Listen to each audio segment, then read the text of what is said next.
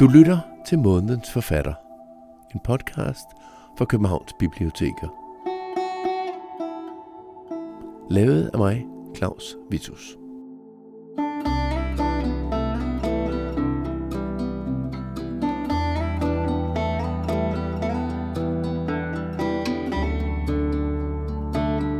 Den 81-årige forfatter Kirsten Thorup udgav i 2020 bogen ind til vanvid, ind til døden, som handler om kvinden Harriet, som har mistet sin mand under en verdenskrig. Han var pilot i det tyske luftvåben Luftwaffe og blev skudt ned over Sovjetunionen. I 2023 kommer så Kirsten Thorups anden roman om Harriet, Mørket bag dig. Nu har Harriet enke i Danmark under besættelsen, altså i de sidste år 1944 og 1945. Jeg føler faktisk, det synes jeg ikke, jeg har oplevet før med en bog, jeg har skrevet, at jeg også har, at jeg har lært meget af at skrive de bøger. Det kom lidt bag på mig, for det, man tænker jo ikke i de baner. Det føler jeg faktisk, jeg har, fordi der er mange ting i begge, i begge bøger, som jeg ikke vidste. Kirsten Torups forfatterskab er stort. Det begyndte med digte og novellesamlingen i dagens anledning i 1967 og romanen Baby i 1973. Og så kommer Lille Jonna og senere Himmel og Helvede og mange flere. Kirsten Thorup har modtaget en masse priser, og senest i 2017 Nordisk Råds litteraturpris for romanen Erindring om kærlighed. I denne her podcast, Månedens Forfatter, tager jeg en snak med Kirsten Thorup om de to seneste bøger, Indtil vanvid, indtil døden og Mørket bag dig. Velkommen og god lytning de næste små tre kvarters tid. Men hvornår begyndte tanken om de her to bøger egentlig? Den begyndte for cirka 10 år siden. Øhm, fordi jeg har aldrig nogensinde forestillet mig, at jeg skulle skrive en roman, der foregik under 2. verdenskrig. Øhm, det var meget fremmed for mig. Altså, fordi mm, der, altså, jeg var født under 2. verdenskrig, og, og i skolen i sidst i 40'erne og 50'erne, der hørte vi så meget om, hvad der var sket, hvad der var sket i 30'erne, og krigen, og, og også fra øh, familien, hvad var der sket i den lille by, og det var, øh, altså, jeg tror, min generation, det hang os langt ud af halsen. Og og så skulle vi fremad, og så kom ungdomsområder. Altså, øh, så det, det vil være helt utænkeligt for mig, men, men den er jo bygget over en kvinde, jeg har kendt, øh, da jeg var ung, og indtil hun døde i 90'erne. Og, øh, og, det, jeg, og det, det er jo så Harriet, som, det hun, Harriet, som hun hedder. Ja, hovedpersonen. Og, men det fik mig ikke til at, at, at tænke at skulle skrive med altså hende som inspirationskilde, for det er jo kun det skelet, der er, som jeg kender brudstykker fra hendes liv øh, under krigen. Øh, det var, altså, det, det, det, hun dukkede op for 10 år siden, det er derfor cirka. Det var personligheden og hendes karakter, der interesserede mig som romanfigur. Mere end 2. verdenskrig og besættelsen i Danmark. Det var, det var det, der var mit udgangspunkt. Og det, som jeg så fandt ud af, da jeg begyndte, fordi der skal jo en vis naivitet til at begynde på en roman, det, det, altså uanset hvad den handler om. Fordi man, man øh, tænker ikke så meget, eller nu kan jeg tale for mig selv, øh, over konsekvenserne. Altså, fordi jeg opdagede jo i den første indtil vanvid, indtil døden. Jeg vidste, at, at hun havde været i München øh, med den baggrund, som jeg har beskrevet, at hendes mand øh, var øh, pilot i det danske luftvåben og blev, fik lov til at kongen og regeringen og løs, altså løsgøre sig fra det danske luftvåben og melde sig ind i Luftwaffe. Og han døde så, øh, blev skudt ned over Sovjetunionen. Det er jo baggrunden. Og, og, det, og det er den virkelige historie det er den bag virkelige, der er bag Det er den virkelige historie. Og, og det er så, jo så den, som, som I, øh, for lige for lytterne, ja. i Indtil vanvid, indtil døden, der er Harriet, der får vi hurtigt at vide på de, ja, dybest set de første 20, efter 20 sider, så ved vi godt, at han er død. Han er skudt ned øh, ved Krakow på vej tilbage og, ja. og død, og hun er på vej i toget fra Hamburg til München på det her tidspunkt. Ja. Øh, og, og skal ned og i virkeligheden bisætte ham, men i hvert fald, eller være med til, til mindehøjtidlighed, ja. og finde ud af, hvad, hvad var det, min mand kæmpede ja. for i Luftwaffe. Og det, det er meget præcist, sådan som jeg, sådan som jeg selv opfatter hendes rejse. Altså, det er en slags sovrejse, hvor du handler i panik, at du skal ud af den frygtelige tilstand, du er i, og det tror man jo tit er ved at flytte sig geografisk. Og, så, og også, hvad kæmpede hendes mand for? Ikke? Altså, og der får hun jo et chok, altså, da hun ser, hvordan navigerer og hvordan opererer det nazistiske regime, altså et totalitært regime. Og altså sådan i detaljerne, hvordan så det rent faktisk ud for øh, civilbefolkningen? For de, tyskerne, øh, som jo for det meste var kvinder og børn, fordi mændene var jo i fronten. Og der, får, altså, der går det jo op for hende, hvad, hvad hendes mand har været involveret i. Og hun er jo ikke selv nazist ideologisk set. Altså hun er jo på den side i forhold til sin fortider, fordi hun har været gift med ham, som er hendes store kærlighed. Men hun, øh, hun deler jo ikke den ideologi med over- og undermennesker, antisemitisme, og hun, hun mener jo, at alle mennesker skulle være lige. Og det er derfor, hun kommer i de frygtelige konfliktsituationer, som hun gør. Både indre konflikt, fordi hvordan skal hun flytte sig? Og ydre i forhold til, hvad hun oplever. Nu taler vi om München, altså i den første, indtil vanvittigheden til døden. Ja, og det, og det, det er jo så romanens Harriet, men den virkelige person, hvor meget kendte du til hende? Fordi som du sagde, hun døde i 90'erne. Øh, så hvor meget af, af, af de her altså, refleksioner er taget ja, ud af, men af den virkelige person? Men det eneste, jeg vidste i den første bog, det var, at hun rejste til München, og det var en frygtelig togrejse på grund af, på grund af at, at øh, der var ikke så mange civile tog. Jeg vidste faktisk ikke andet. End altså, den togrejse? Det, nej, og det har jeg, for så, så jeg har lavet det på research, altså hvad, der, hvad, der, hvad hun bliver udsat for i München. Men, men så lad os lige høre indledningen fra Indtil vanvid, indtil døden, øh, som jo lige starter i toget det her. Ja. Ja, her kan man høre beskrivelsen, hvordan det er at sidde i det her tog, og det kører jo altså uden lys på, det, der er risiko for, at det bliver bombet undervejs, og det er proppet, så et DSB-tog nu om det vil være en, en, en fornøjelse at køre i, yeah. fordi det her er altså under Men lad os høre øh, fra oplæsningen af Indtil man ved, indtil døden.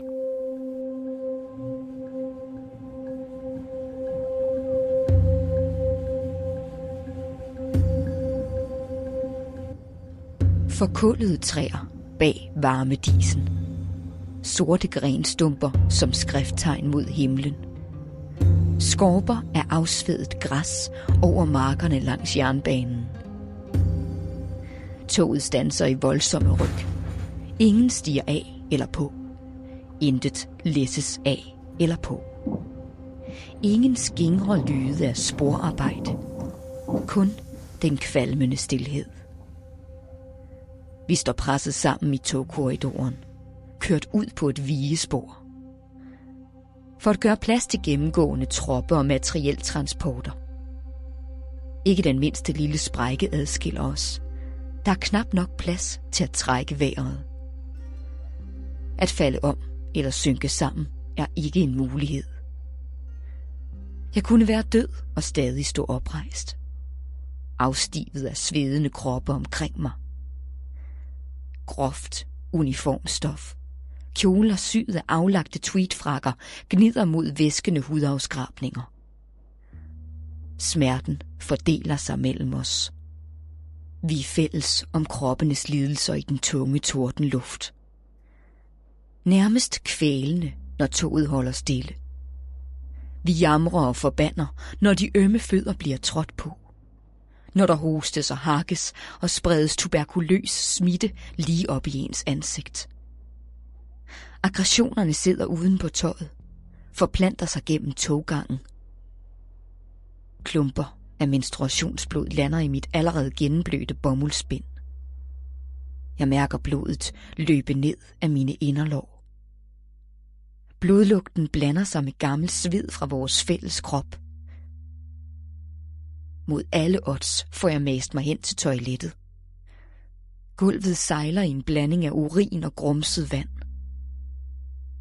En menig værmagtssoldat sidder på toiletkummen og sover med hagen mod brystet. Jeg tøver et øjeblik i døråbningen. Toiletstanken passerer som nålestik gennem svælget. Tårerne presser sig på. Jeg kan ikke holde gråden tilbage. Soldaten rejser sig som på kommando, men kan ikke flytte sig ud af stedet og bliver stående med ryggen til toilettet. Jeg bøjer knæene i halvt siddende, halvt stående stilling. Toilettet er fyldt op til kanten. Jeg lader det blodige bind dumpe ned og hiver et rent bind op af jakkelommen. Sætter det på plads i underbukserne. Stive af størknet blod. Den skarpe lugt af jern er ved at slå mig om kul. Jeg strækker benene ud og hæver mig op i opret stilling. Så snart jeg har rejst mig, falder soldaten ned på toiletkummen igen. Et kort øjeblik svimler det for mig. Stanken hænger i næseborene. Jeg maser mig ud og står fastklemt uden for toilettet. Det er umuligt at komme tilbage til min gamle plads i togkorridoren. Jeg er langt væk fra min kuffert nu. En hånd famler sig ind mellem mine ben og griber fat i det løse bind. Mine arme er låst fast. Jeg kan ikke fjerne hånden og bider hårdt i en tilfældig skulder. Hånden slipper sit tag. Jeg ved ikke, hvem den tilhører. Ingen fortrækker en mine. Alt er gråt i gråt omkring mig. Jeg er selv grå helt igennem. Indefra og ud. Det her var så et stykke fra, ja, det begyndelsen af Indtil Ja. vanvid, indtil døden. Den første bog, hvor øh, Harriet er i Tyskland. Og, øh, men man hører også om, om, om, om bekendtskaberne. For eksempel bliver der også, og det, han kommer, eller han bliver også nævnt, og ikke mindst hans enke, øh, Schalburg, øh, bliver Ja. også nævnt her. Så der er jo også virkelige personer med navns Ja. øh, nævnelse, og Schalburg er for dem, der kender besættelsestidshistorien, et navn, med, som der hænger meget ondt og grumt ved. Ja. Øh, Schalburg-korpset var øh, øst, øh, østfrivillige, men da Schalburg-korpset kommer tilbage, øh, de frivillige, dem der overlever, Ja, øh, så er de, bliver de brugt som en slags, ja, ikke femte kolonne, men øh, første. jo, håndlanger for, håndlangere tysker, for tyskerne. besættelsesmagt er de. Altså, de, de bliver virkelig brugt. De sprænger øh, tivoli i luften, ja, og de, ja, ja. de er kendt for mange grumme ting undervejs. Og, de øh, laver terror, og, og der kommer også flere grupper på efterhånden. Altså, så de, de, det navn, det er behæftet med, altså der får du et stempel i panden. Ikke? Og, og det leder mig hen til, og I kommer nok også tilbage, når vi kommer til nummer Ja. to bog, øh, til de virkelige personer, som bliver nævnt i, i den her. Altså, har du haft nogle overvejelser omkring, jamen, skal, skal, skal jeg bruge de rigtige navne, eller skal jeg, ligesom Harriet, putte et, et andet navn på? Ja, jeg har haft overvejelser, fordi normalt vil jeg ikke bruge, hvis jeg har nogen, og, men det har jo ikke været kendte personer. Jeg har jo ikke haft mange kendte personer i, i mit øh, bøger. Men hvis det bare er sådan mennesker, jeg har kendt til, eller, eller så har jeg jo altid lavet navnene om. Altså, det er jo en del af det, man gør i fiktion, hvis man gør det, hvis man ikke har en anden form, hvor du, altså knavsgård og så videre, ikke, som er kommet autofiktion. Men jeg kunne ikke lave de der navne om. Altså Schalburg og, og, og Helga von Schalburg, hans kone, som jo spiller en, en rolle, efter han er død på, han, han faldt jo også på Østfronten. Men Altså, og så, og, altså, øh, det vil virke øh, forkert på mig, altså kunstigt. Øh, ja, det vil jeg ikke kunne øh, administrere.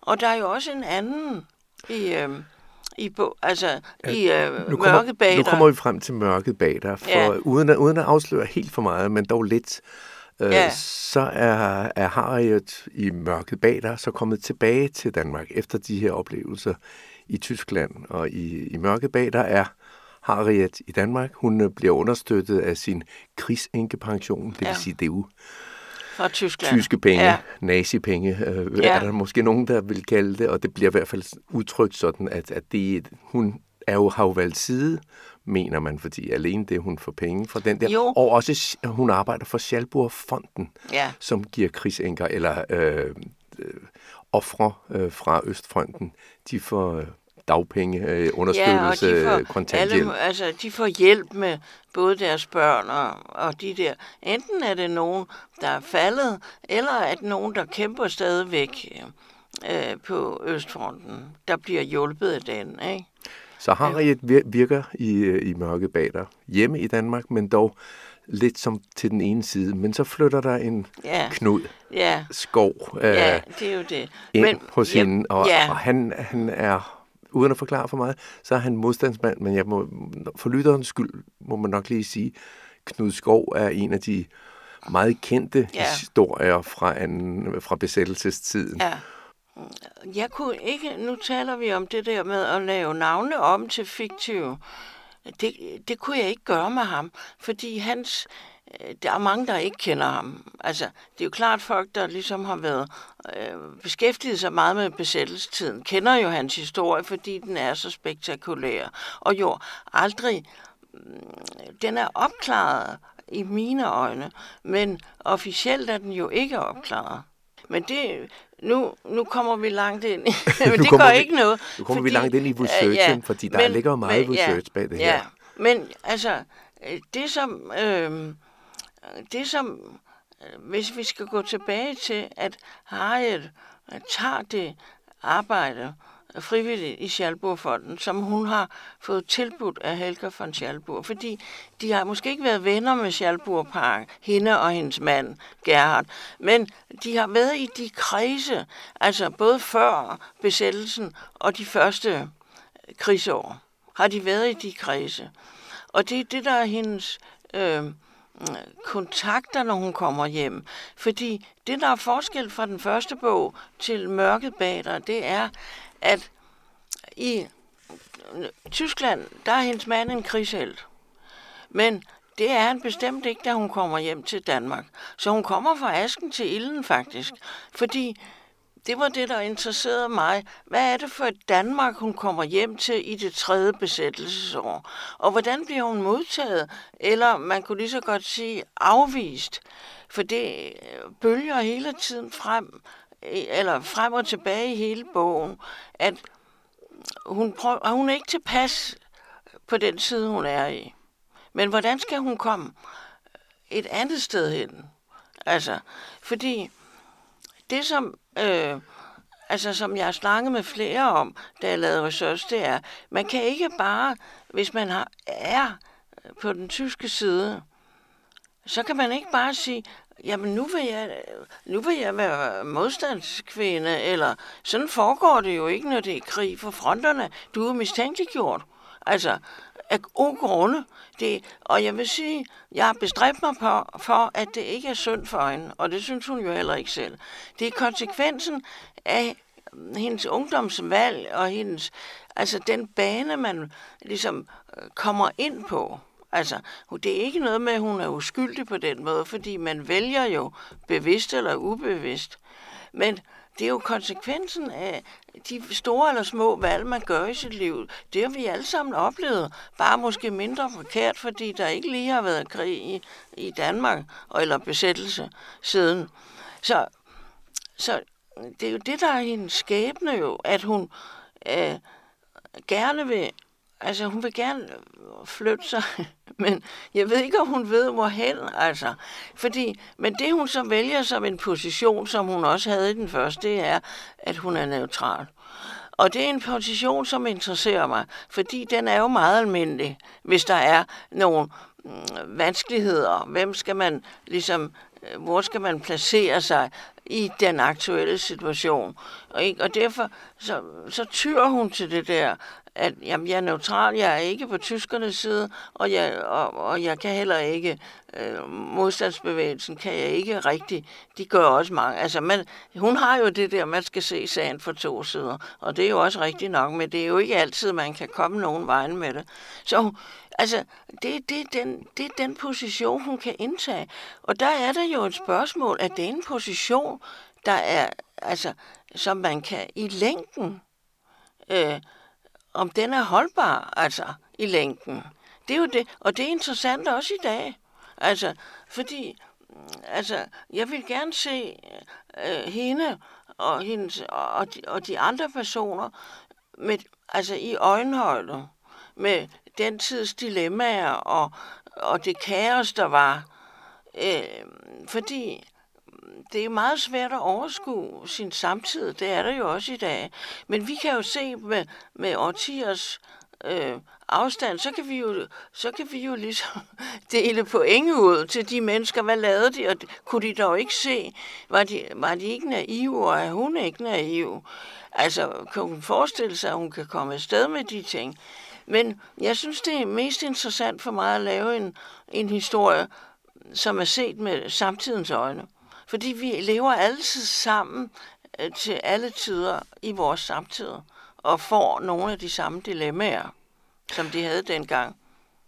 Men, men det her spændingsfelt, som hun så lever i, øh, altså, og hvor hun forsøger måske at, at, at holde sig neutral, eller i hvert fald lidt til den ene side og lidt til den anden ja. side, det, det er jo Øh, det kan godt lyde som om, det ikke er et, stort drama, og det, det er jo heller ikke en, øh, det er jo ikke en thriller eller en krimi, du har skrevet, men det er jo meget en, en beskrivelse af også, også dagliglivet under besættelsen yeah. på alle mulige for en kvinde øh, i det yeah. her tilfælde. Øh, men som du sagde i, i begyndelsen, altså du, var, du er født i 40, så det vil sige, din ungdom og tidligere og senere og voksendom er jo i 60'erne og 80'erne. Yeah. Så så det, det må have kostet meget research at sætte sig ned og finde ud af alle de der helt ned til detaljerne, selvom jeg godt kan huske Riks kaffe, eller hvad det nu kan ja, være. Men, ja. altså, men, der, der ligger meget research øh, bag, bag den, de her to ja. bøger, ikke? Jo, det gør der. Altså, øh, både den første indtil vanvid om, hvordan var livet i, i øhm, Tyskland under krigen, øhm, under det regime, altså for øhm, øh, civilbefolkningen. Og øh, det var meget, og jeg har udsat hende i den første, har jeg udsat hende for alle de ting, som jeg synes var, øh, som overraskede mig, som jeg ikke havde hørt om. Altså, så jeg, jeg, jeg vil gerne ligesom fortælle øh, det, som jeg blev mere og mere interesseret i øh, med researchen, nemlig det nazistiske regime. Fordi jeg begyndte med hende som udgangspunkt, den kvindekarakter. Øh, men så blev, jeg, så blev jeg mere og mere interesseret i det nazistiske regime, hvordan de egentlig opererer, og, og den der øh, grusomhed i detaljerne og klaustrofobiske øh, liv, man lever under et totalitært regime. Øh, så det kostede meget research, det er rigtigt. Og det gjorde den med, slet ikke mindre med besættelsestiden. Fordi der er også mange ting... Altså mørket bag dig, som er ja, besættelsestiden ja, i Danmark, hvor er ja. indtil vanvid, indtil døden foregår i Tyskland. Ja. ja. Ja, og det er jo en direkte fortsættelse, fordi mm, øh, mørket bag dig øh, fortsætter jo, hvor, hvor indtil vanvid slipper ikke? Altså, hun kommer hjem og har hentet sine børn. Men igen, øh, apropos Harriet, som så kommer hjem, ja. så vil jeg da lige læse lidt op af, af din bog, Mørket bag dig, øh, hvor at Knud Skov øh, er flyttet ind. Han er, har lejet et værelse hos Harriet, og de har lige mødt hinanden her på det her tidspunkt på side 218.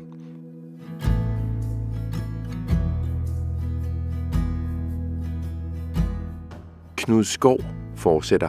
Jeg har en aftale med min bror Ove i morgen tidlig. Han bor for nuværende på Mønstersvej og har kontor i pigeværelset. Han er ved at udvide sin rædderivirksomhed og flytter i villa på Lindevej, hvor han så får mere præsentable kontorforhold. Jeg hjælper ham med at komme på plads. Hjælpere er vigtige at have her i livet. De rigtige vel at mærke, lærer du af dig selv. Han stusser over din reaktion. Relationer har vi vel alle sammen, siger han. Ah, men ikke nødvendigvis de rigtige, insisterer du overgivent.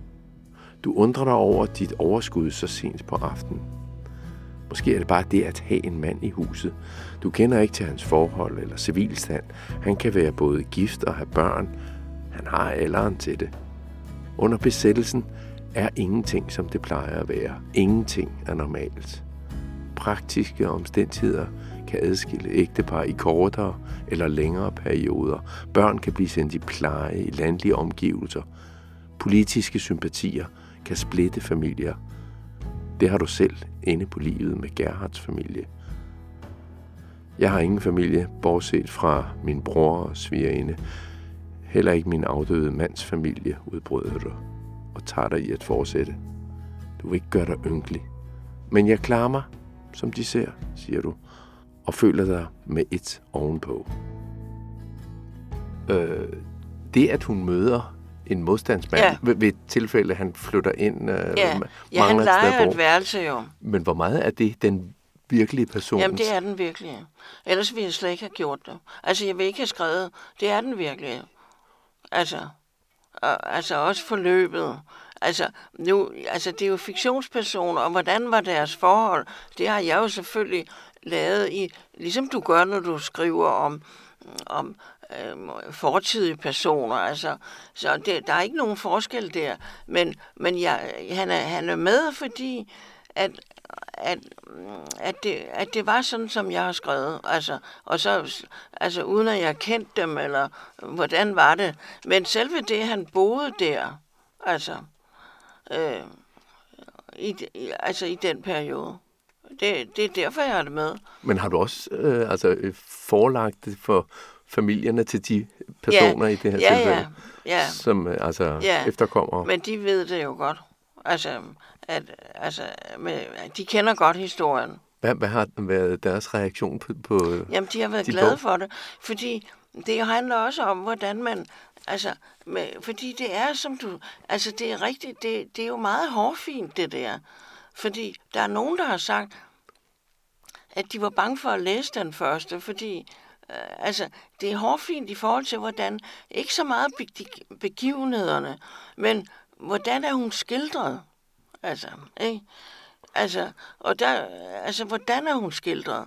Det, det, det som selvfølgelig er det afgørende for, om, om, øh, om det er acceptabelt. Og det er jo ikke noget med at lave skønmaleri, men det er noget med, at, som man jo gør i al litteratur, at du, du ligesom, altså, at med, du skildrer menneskers sammensathed, og, og, og alle de forskellige øh, facetter, som et menneske har, og, og måden at, at agere i, i sit liv på, og måden man handler, altså, det er jo øh, noget, man kan i litteraturen, altså, ligesom, øh, altså, udvide, altså, øh, menneskeskildringen til, at du, du kan se, mange, altså, du kan se, hvor sammensat et menneske er.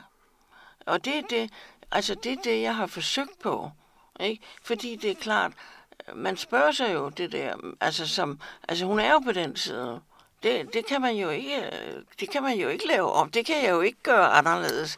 Jeg kan jo heller ikke, altså, så det skal jo, altså, det skal jo have en bund af, af troværdighed og autenticitet. Og der er klart, der kommer øh, researchen ind, men det, det hjælper ikke, at man siger jamen, i research, jamen det er faktisk det, der øh, foregik. Nej, fordi i litteratur, der, der får du ikke autenticitet for æren af research. Det er noget, du skaber.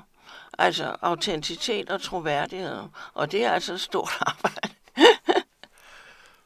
når, når du ser, nu ved jeg ikke, om du gør det, men hvis du ser på dit, dit uh, forfatterskab helt tilbage fra Baby og Lille Joanna, eller Joanna og så har det jo altid været kvinder, øh, som øh, altså kvindes øh, portrætter i virkeligheden. Nogen i en mm. syret storby, ja. eller nogen i nogle underlige øh, problematiske forhold, ja. eller noget nyreligiøsitet, ja. eller øh, altså er det, er det Kirsten Thorup, som øh, altså i, som i, i sin substans altid ender der lige meget om, hvor du får din inspiration fra, så bliver det et, en kvinde, som sidder i et en dilemma-lignende situation, fordi det her er jo ganske øh, ja. flot eksempel på, Ja. på det, begge Ja, bøger. og det er jo et stort... Netop når der er krig, så bliver dilemmaerne jo forstørret op. Ikke? Det er klart. Altså, mm, det er lidt svært at forklare, hvordan tingene opstår, fordi mm, jeg har, altid, jeg har nemlig... øh, næsten alle mine bøger har jeg fokuseret på en kvindelig hovedperson, bortset fra øh, i hvert fald to. Nu kan jeg ikke huske, om der er flere, hvor det har været mandlige hovedpersoner. Men det er ligesom om, altså på samme måde som jeg har forklaret med, med de to bøger her, så, så, så er det nogle personer, der ligesom dukker op. Og jeg kan ikke sige, hvorfor, fordi man har jo mødt mange personer i sit liv. Hvorfor er det hende, der dukker op? Det er jo ligesom himmel og helvede. Det var frøken Andersen, der dukkede op, fordi hende har jeg kendt og, og kender hele det der, hvor hun boede, eller jeg boede i opgang med hende. Altså, det er noget med, at de dukker op, og det har jo selvfølgelig også noget at gøre med, at, altså, at, at jeg ser dem meget tydeligt for, sig, for mig. Altså, uden, altså, og ligesom digter deres historie ind, uanset hvor meget eller hvor lidt jeg kender den virkelige historie. Nogle har jeg kendt en- den virkelige historie ret meget, andre meget lidt. Altså, og så øh, udfolder det sig der. Så om det er et valg, det ved jeg ikke. Så er det i hvert fald, altså, det bliver bare sådan. Men Harriet, som jo i mørket bag der, vi kommer frem til befrielsen Ja. øh, 5. maj og lige lidt efter øh, ja. også. Men øh, er Harriet så øh, forsvundet ud af... af- Står hun ikke mere banker på døren og vil have, have, have fortalt sin fortsatte historie? Jo, det kunne hun godt, men det har jeg ikke bestemt endnu. Det holder jeg åben. Men jeg vil sige, når du lige nævner befrielsen, så får, fordi så kommer hun jo virkelig i problemer.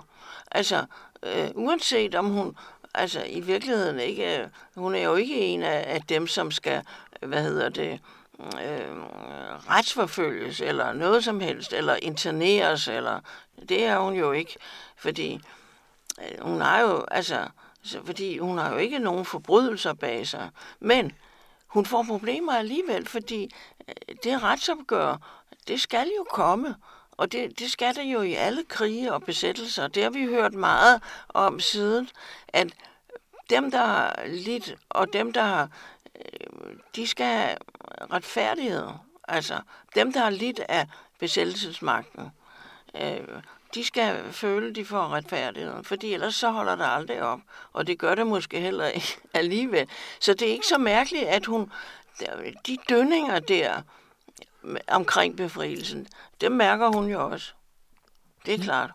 Du sagde i starten, at, øh, at du selvfølgelig, fordi at, at du var nærmest vokset op med at høre om besættelsen Ja. og en verdenskrig, altså derfor var man træt i 60'erne, Ja. og jeg, der er nok også unge i dag, som er træt af, af tv-serier, som fortæller om en verdenskrig og besættelsen ja. igen og igen og igen og igen. Det jeg Men, men, men at, er, du blevet overrasket i den grundige research, du har lavet til de to Ja. bøger, over hvor, hvordan det var? Ja, jeg er blevet meget overrasket, og jeg føler faktisk, det synes jeg ikke, jeg har oplevet før med en bog, jeg har skrevet, at, jeg, at det har også været, altså, en, altså, at jeg også har, at jeg har lært meget af at skrive de bøger. Det kom lidt bag på mig, for det, man tænker jo ikke i de baner. Det føler jeg faktisk, jeg har, fordi der er mange ting i begge, i begge bøger, som jeg ikke vidste. Altså for eksempel, at der var alle de der 8 millioner slavearbejdere i Tyskland fra Østlandene og Sovjetunionen, øh, som ligesom holdt øh, fabrikkerne og, og øh, øh, landbruget og, og minerne og, i gang. Fordi alle de tyske mænd var jo ved fronten. Det har jeg aldrig hørt om. Altså, det var sådan nogle, og nu var der også nogle få, der kom i huset, og det kunne jeg jo så bruge, for jeg kunne ikke, altså, altså en hver handling har jo sine egen love og energi. Man, jeg kan ikke bare proppe hvad som helst, som jeg synes er interessant ind. Men så kunne jeg øh, få de der ukrainske piger med, fordi det havde jeg læst, at der var nogle få, der kom i huset hos topnazister. Og jeg vil sige, hvis jeg skal sige en, øh, en ting til... Øh, der var også andre ting i München, som øh, overraskede mig. For eksempel, hvor meget øh, modstand der var i Tyskland. Det synes jeg heller ikke, jeg havde hørt om. Altså selvfølgelig ikke så spektakulært som Hvide Rose, den, den film og, og den gruppe der, som selvfølgelig er helte, det siger sig selv. Men også sådan under neden, altså at arbejdere, der arbejdede langsomt i våbenfabrikkerne, folk, der ikke kom til helbredsundersøgelse for at se, om de var sunde nok til at få lov til at være i samfundet. Altså sådan nogle ting. Og de der unge hooligans, øh, dem havde jeg heller aldrig hørt om, som, som lavede graffiti og, og det forbudte, og hørte forbudt musik, og, øh, det, og som sloges med Hitlerjugend. Altså... Og det, det, det er så nogle af de, man kan sige, nye, og også for mig nye øh, oplysninger, eller øh, i indtil vanvid, indtil døden. Men hvis man ser på øh, mørket bag dig, så er der ja. også, der er også nogle ting, som, da jeg læste den, som øh, overraskede mig, eller i hvert fald gjorde mig, øh, om ikke skidt tilpas, men øh, at, at det, er jo ikke, det er jo ikke, det er jo ikke rart. Altså i 19 slutningen af 44 og starten af 45. Nej. Jeg vidste godt, at det at danskere ikke nødvendigvis øh, er, er de mest lune og varme mennesker, men her er der virkelig noget grimt, der kommer op til ja. overfladen. Jo, og også det, som, det der forbavser mig der, der altså, der, altså der i 44, øh, det var altså, hvor blodigt det var, og hvor meget, altså, hvor meget vold der var i gaderne. Altså, det, fordi det, som man har hørt meget om, synes jeg, altså hvis man ikke ellers har været øh, bare helt i al almindelighed, øh, som de fleste, det er jo det der med at sabotage og modstandsbevægelsen, ikke? Og, og så blev og, og henrettelserne. Men det, at, at det var så blodigt øh, i gaderne, og, og så mange blev altså civile, det er det, vi snakker om. Ikke bare modstandsfolk, men civile øh, døde og blev skudt af, altså dels af tyskerne, der skød omkring sig i gaderne, øh, og dels øh, at, at, at der var, altså... Altså vådeskud også, man kom imellem, når man sad ja, i sporvognen, ja, så der, der er nok så flere så, civile ja, ofre i sporvogne. Ja, sådan noget, ikke?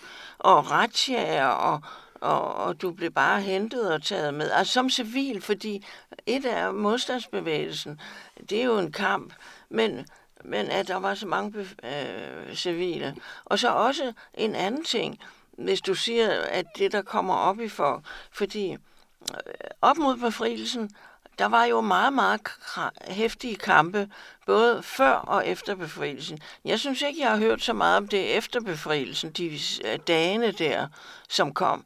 Øh, og det var jo, fordi efter befrielsen var, mod, var tyskerne jo sat ud af spillet, der skulle de, måtte de jo ikke øh, bruge våben.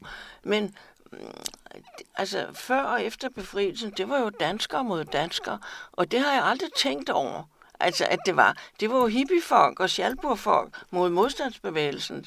Øh, altså, og det, det, det er jo klart, det må jo kaste lange skygger, at det var danskere mod danskere. Det varede ikke så længe efter krigen, øh, som det gjorde i andre lande, i Grækenland for eksempel. Så man kan jo ikke tale om borgerkrig på den måde, men det var danskere mod danskere. Men tak for at, at, at få det nye syn og indblik ned i både i dagligdagen og en kvindes dagligdag, men ikke mindst en kvinde, som står i en, et svært dilemma igennem hele besættelsestiden. Ja. Tak for det. Ja, selv tak.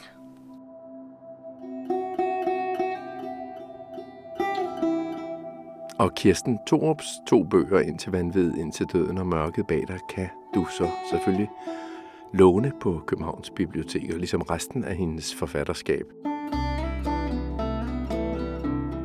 Jeg laver en litteraturliste til den her podcast, og du kan også finde flere af hendes bøger som både e-bog, lydbog på e-regionen, som er bibliotekernes digitale bogtjeneste.